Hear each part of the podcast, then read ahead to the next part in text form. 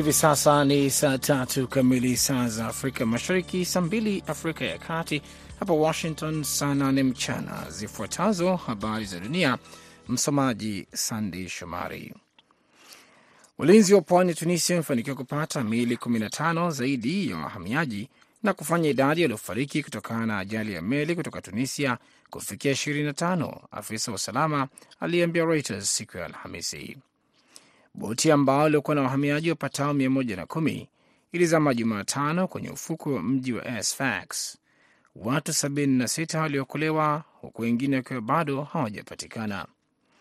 Ajali za kuzama majini kwenye pwani ya Tunisia zimeongezeka kwa kasi katika wiki za karibuni na kusababisha darzeni ya watu kufariki dunia na kutoweka, huku kukiwa na ongezeko kubwa la boti za wahamiaji zinazoelekea Italia kutoka pwani ya Tunisia. Walinzi wa pwani walipata miili ya wahamiaji 14 wakiwemo wanawake sita kutoka nchi za Afrika na raia mmoja wa Tunisia ambaye alikuwa nahodha wa boti hiyo.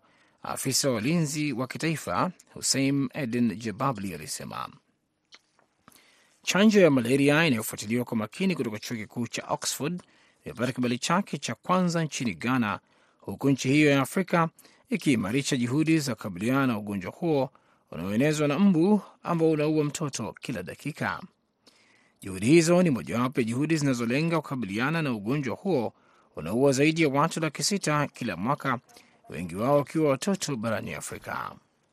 Muundo wa kipekee na mzunguko wa maisha wa vimelea vya malaria wa muda mrefu umezuia juhudi za kutengeneza chanjo. Baada ya miongo kadhaa ya kazi, chanjo ya kwanza ya malaria Mosquirix kutoka kwa mtengenezaji wa dawa Uingereza GSK iliidhinishwa mwaka jana na shirika la afya duniani WHO, lakini ukosefu wa fedha na uwezo wa kibiashara umezuia uwezo wa kampuni hiyo kuzalisha dozi nyingi kama inavyohitajika. Endelea kusikiliza habari za dunia kutoka idhaa ya Kiswahili ya Sauti Amerika, VOA, ikitangaza kutoka Washington DC. Rais wa Umoja wa Falme za Kiarabu Sheikh Mohammed bin Zayed aliwasili katika mji mkuu wa Cairo siku ya Jumatano, shirika la habari la UAE Awam liliripoti. Sababu ya ziara yake haikujulikana mara moja. Umoja wa Falme za Kiarabu pamoja na majirani wa Guba, Saudi Arabia na Kuwait walitumia Misri mabilioni ya misaada ya fedha taslimu na shehena ya mafuta katika miezi kadhaa baada ya rais Abdul Fattah al Sisi, wakati huo akiwa mkuu wa jeshi, kuongoza mapinduzi ya kumtoa mtangulizi wake Muhamed Mursi mwaka elfu mbili na kumi na tatu. Fedha hizo ziliimarisha uchumi wa Misri, lakini miaka kumi baadaye uchumi tena uko chini ya shinikizo kali, na wafalme wenye utajiri mafuta wa Ghuba wameonyesha kuwa misaada yao haiambatani na masharti kwa sera za misaada. Sheikh Mohamed anajulikana kama MBZ alilakiwa katika uwanja wa ndege na sisi, kulingana na picha zilizoonyeshwa kwenye televisheni ya serikali ya Misri.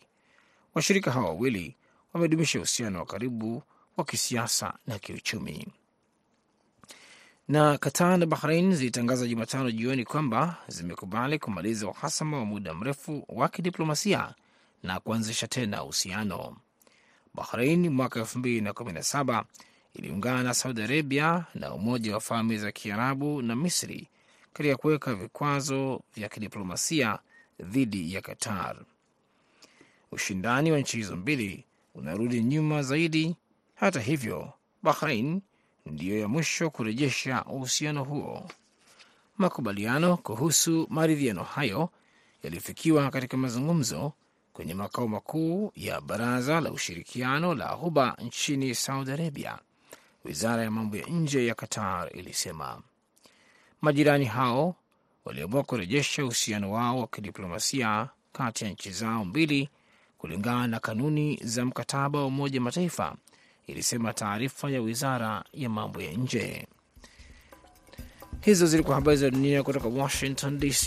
Jina langu ni Sandey Shomari, na muda mfupi ujao utaungana naye BMJ Muridhi katika kipindi cha Kwa Undani. Kwa heri kwa sasa.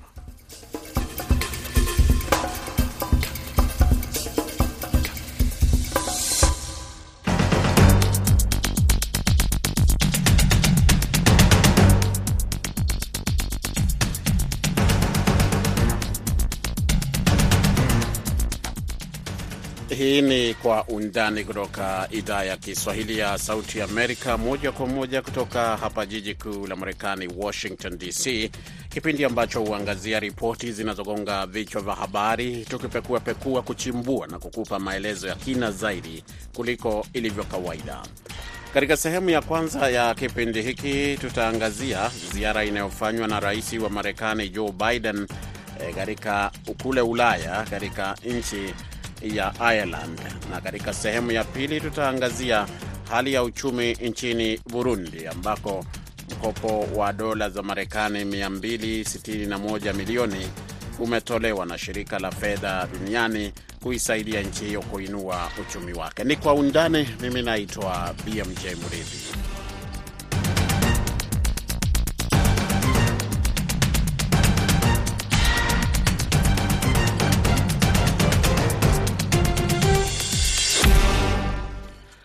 Sawa sawa kabisa. Karibu msikilizaji, sehemu ya kwanza ya kipindi cha Kwa Undani. Kama nilivyokuarifu, ni kwamba rais wa Marekani Joe Biden ambaye yuko katika ziara ya siku tano barani Ulaya leo amekutana na viongozi wakuu wa Ireland akizungumzia mahusiano kati ya mataifa hayo mawili na hali kadhalika fursa zilizopo katika siku za usoni, huku akilipongeza taifa hilo kwa ari yake ambayo limeonyesha ya kuwakaribisha wakimbizi eh, kutoka Ukraine wakati ambapo eh, vita vya Ukraine vinaendelea, vita vinavyoongozwa au vinavyofanywa eh, mashambulizi yanayotekelezwa na Russia.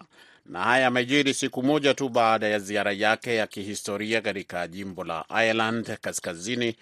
E, msikilizaji, kwa wale ambao wangependa kujua kuhusu ramani ilivyo kuhusu Ireland Kaskazini na Ireland hizi ni tuseme, ni kama nchi mbili zimeshikana. Moja ni nchi lakini lingine ni jimbo hilo uh, la Ireland Kaskazini ambalo ni sehemu ya Uingereza.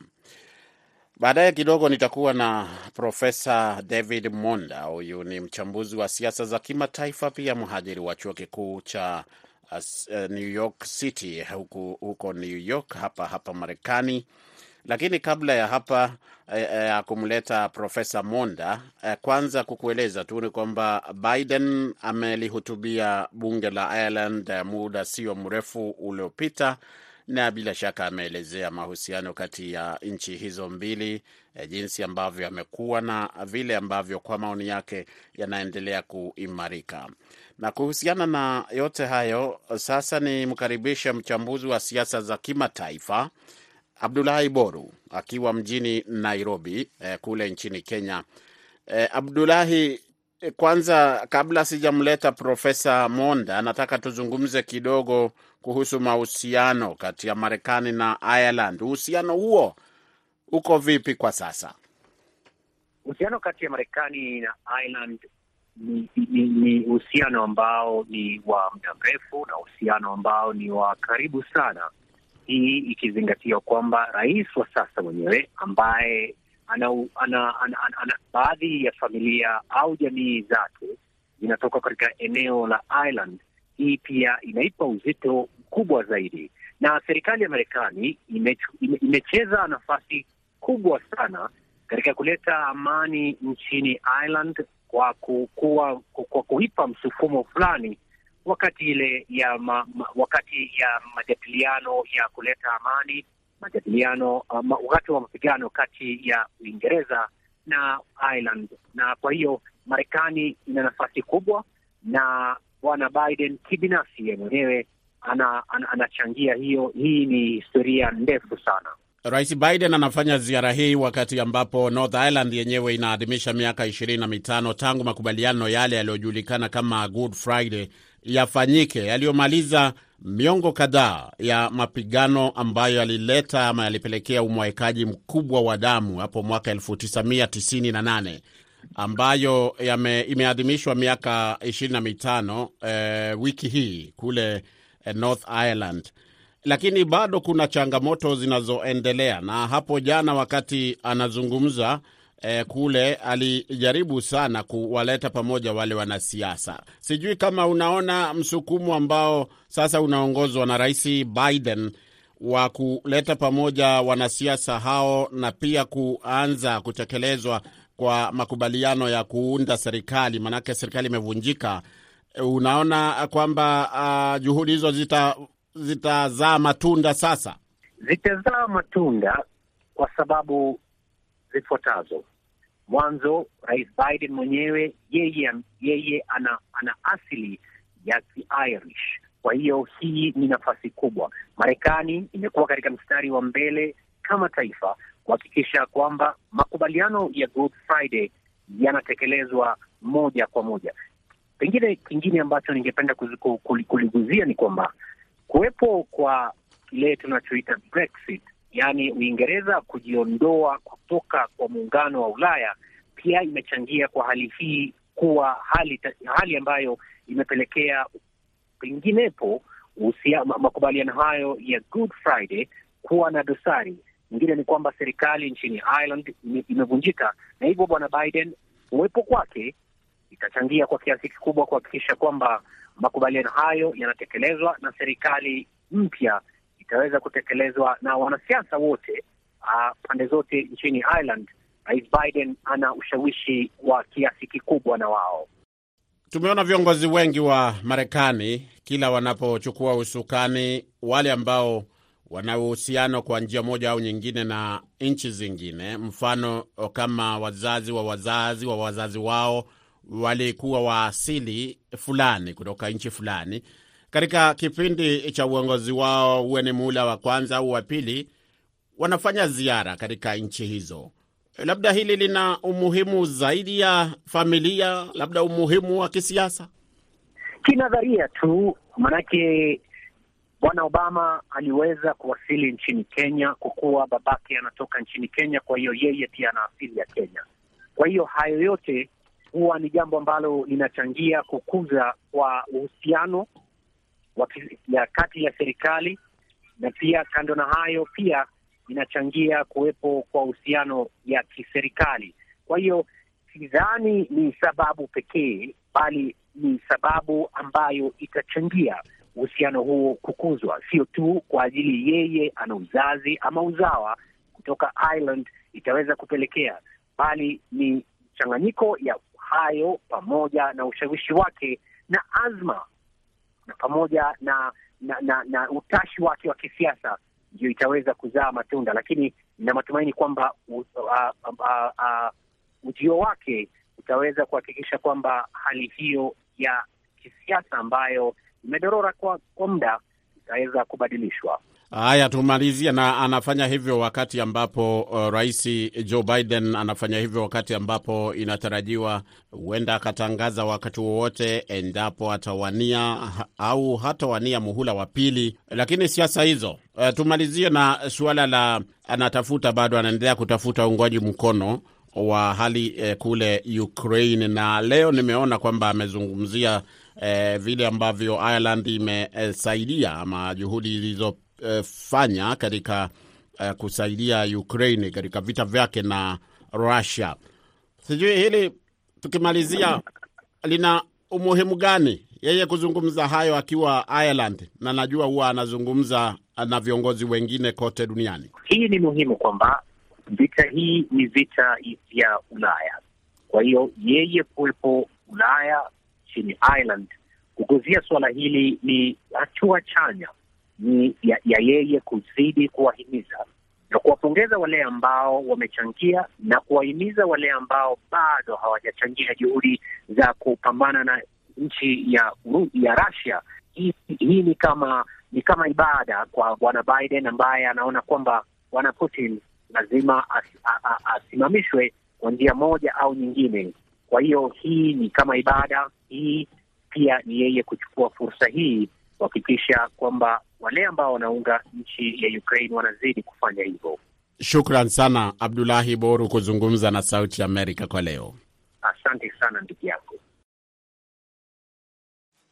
Safi kabisa. Tukitoka hapo mazungumzo yetu na Abdulahi Boru, sasa tunakwenda kama nilivyokuarifu kwamba tutazungumza na Profesa David Monda. Bahati mbaya hatuna muda, tuna dakika mbili tu na profesa, lakini yeye anajua kuchunga maneno yake, anatoa yale makali makali yaliyo na umuhimu.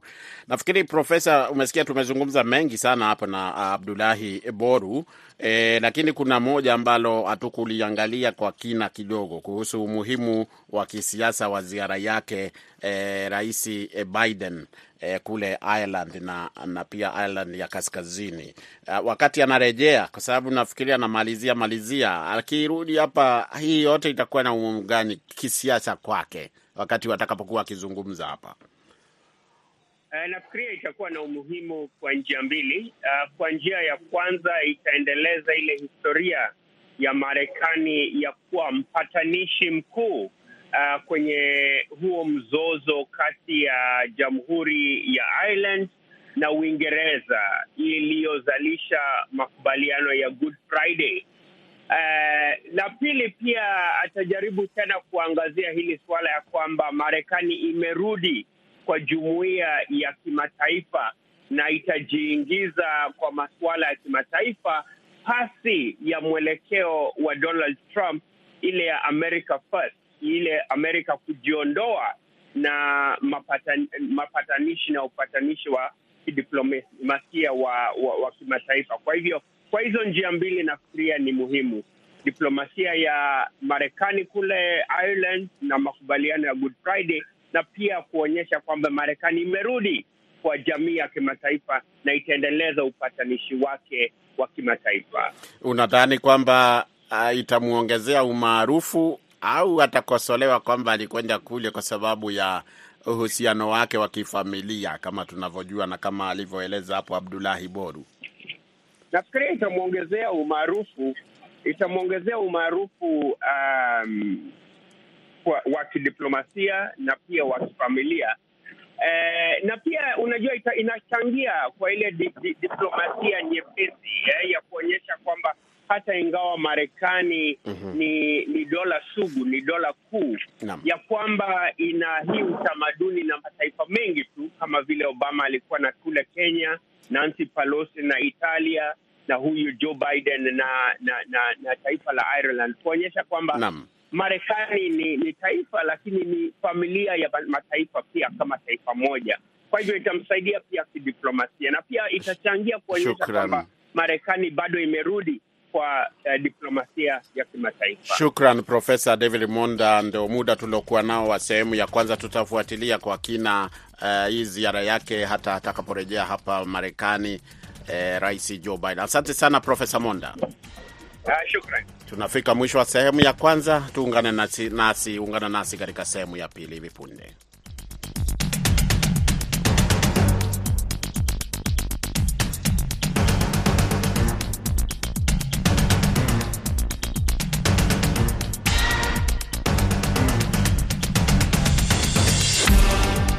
Karibu kwa sehemu ya pili ya kipindi Kwa Undani. Uko nami BMJ Mridhi nikiwa hapa Washington. Burundi ni nchi ambayo iliadhimisha miaka 60 ya uhuru hapo mwezi Januari mwaka jana, na imeorodheshwa kama moja ya nchi maskini zaidi duniani kulingana na pato lake la taifa la kila mtu maarufu kwa Kiingereza kama per capita income. Sasa Burundi imepata mkopo wa dola za Marekani 261 milioni kutoka kwa shirika la kimataifa la fedha, ikiwa ni mara ya kwanza kabisa kwa kipindi cha miaka minane. Umuhimu wake ni upi na ni vipi ambavyo uchumi huu wake unaweza kuinuka ikiwa na kiwango cha chini hivyo cha uchumi? Twende kwake Jason Nyakundi, mwandishi wetu wa Nairobi. Asante sana BMJ Mreithi hapo Washington DC.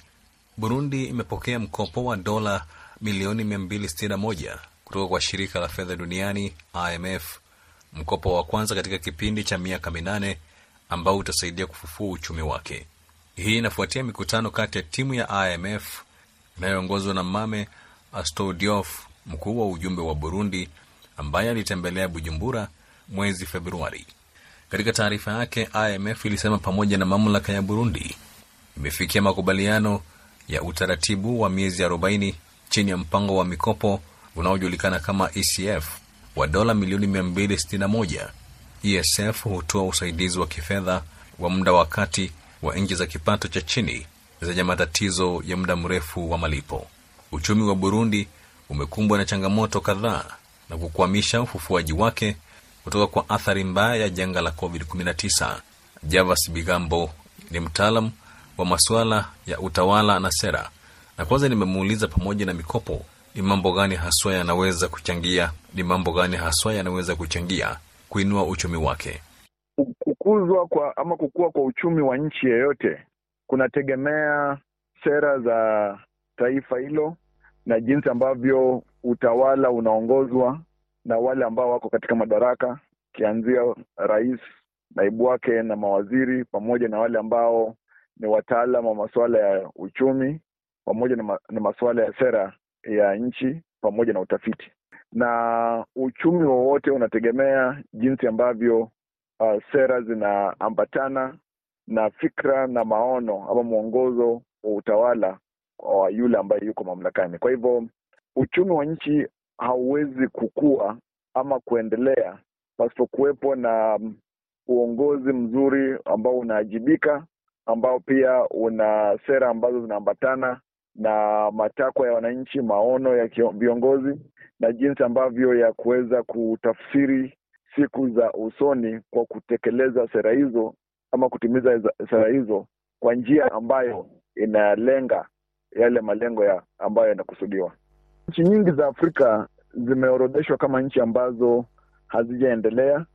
Chache baadhi yazo zimeorodheshwa kama nchi ambazo zinaendelea.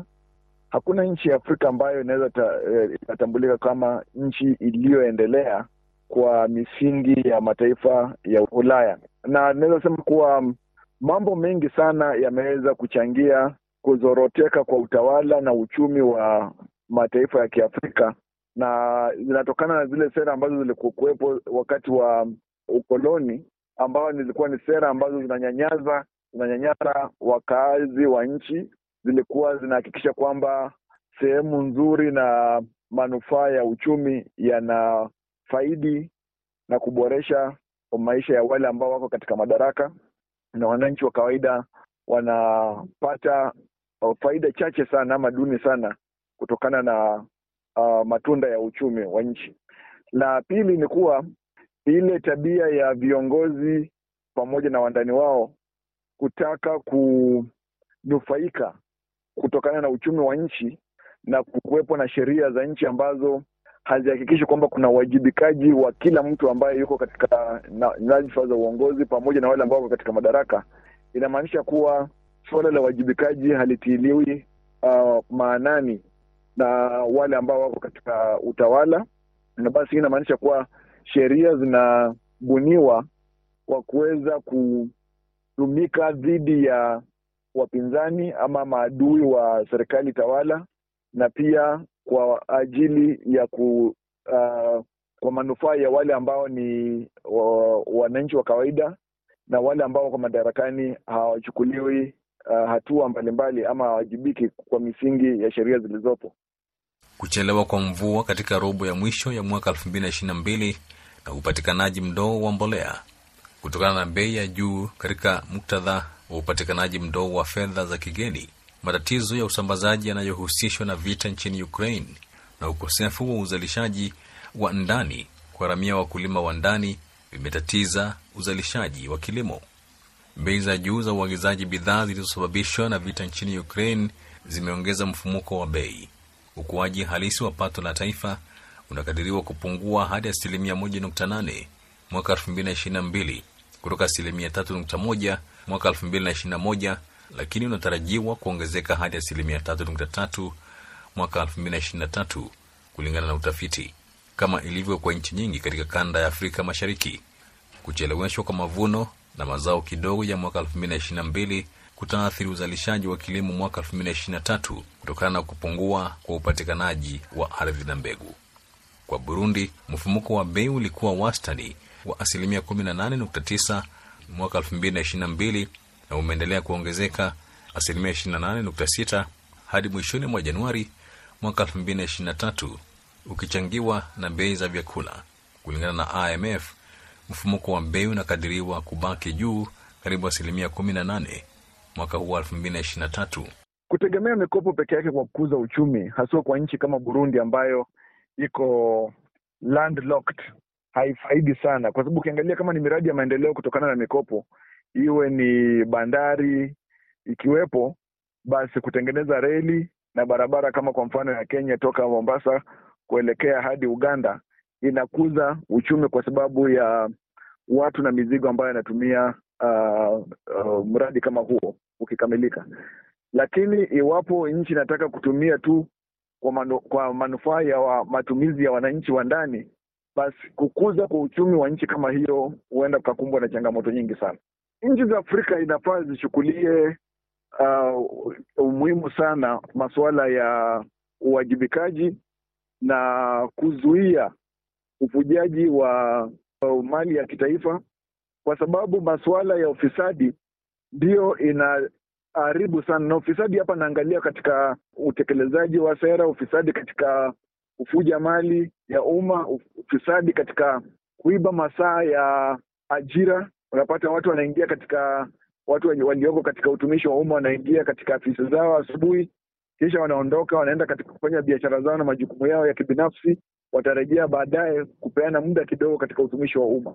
Kwa hivyo ule upotovu wa heshima katika utendakazi ambayo iko tofauti na sekta binafsi, private sector, e, inamaanisha kwamba nchi za Afrika ni lazima zihakikishe zinatii masaa ya kazi, zinatii uh, kanuni za utumishi wa umma zinahakikisha kwamba sheria kama msumeno unakata upande wote, kwamba kila mtu anastahili ajibike kutoka kwenye kwa rais. Na jambo lingine ni kwamba kutii maadili ya uongozi, uongozi katika sekta ya utumishi wa umma iwe ndio miundo msingi wa utendakazi katika taifa. Jambo lingine ni kwamba kuhakikisha kuwa sekta ambazo zinaweza kuuza uchumi kama vile kilimo, na kuhakikisha kwamba sekta kama za afya zinakuwa zaidi, itaweza kuinua uh, uchumi wa mataifa ya bara Afrika.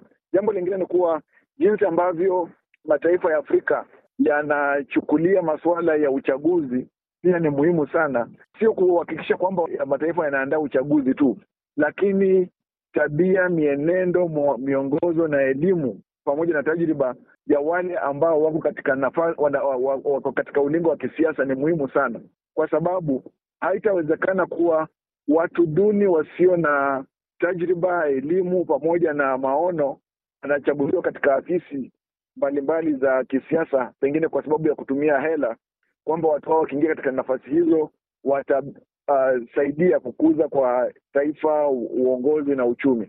Kwa hivyo ni mambo mbalimbali mbali ambayo wakazi wa Afrika ni lazima watilie manani katika misingi ya kukuza uh, maendeleo kupitia uongozi.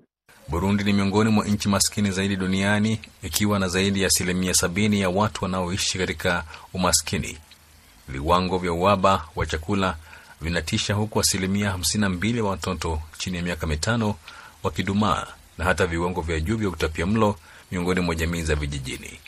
Baadhi ya vichochezi vya uhaba wa chakula nchini Burundi ni pamoja na umaskini, ongezeko la kasi la watu, kuathirika na majanga yanayohusiana na hali ya hewa, upatikanaji duni wa maji safi na kuzorota kwa upatikanaji wa huduma za msingi kama vile afya na elimu.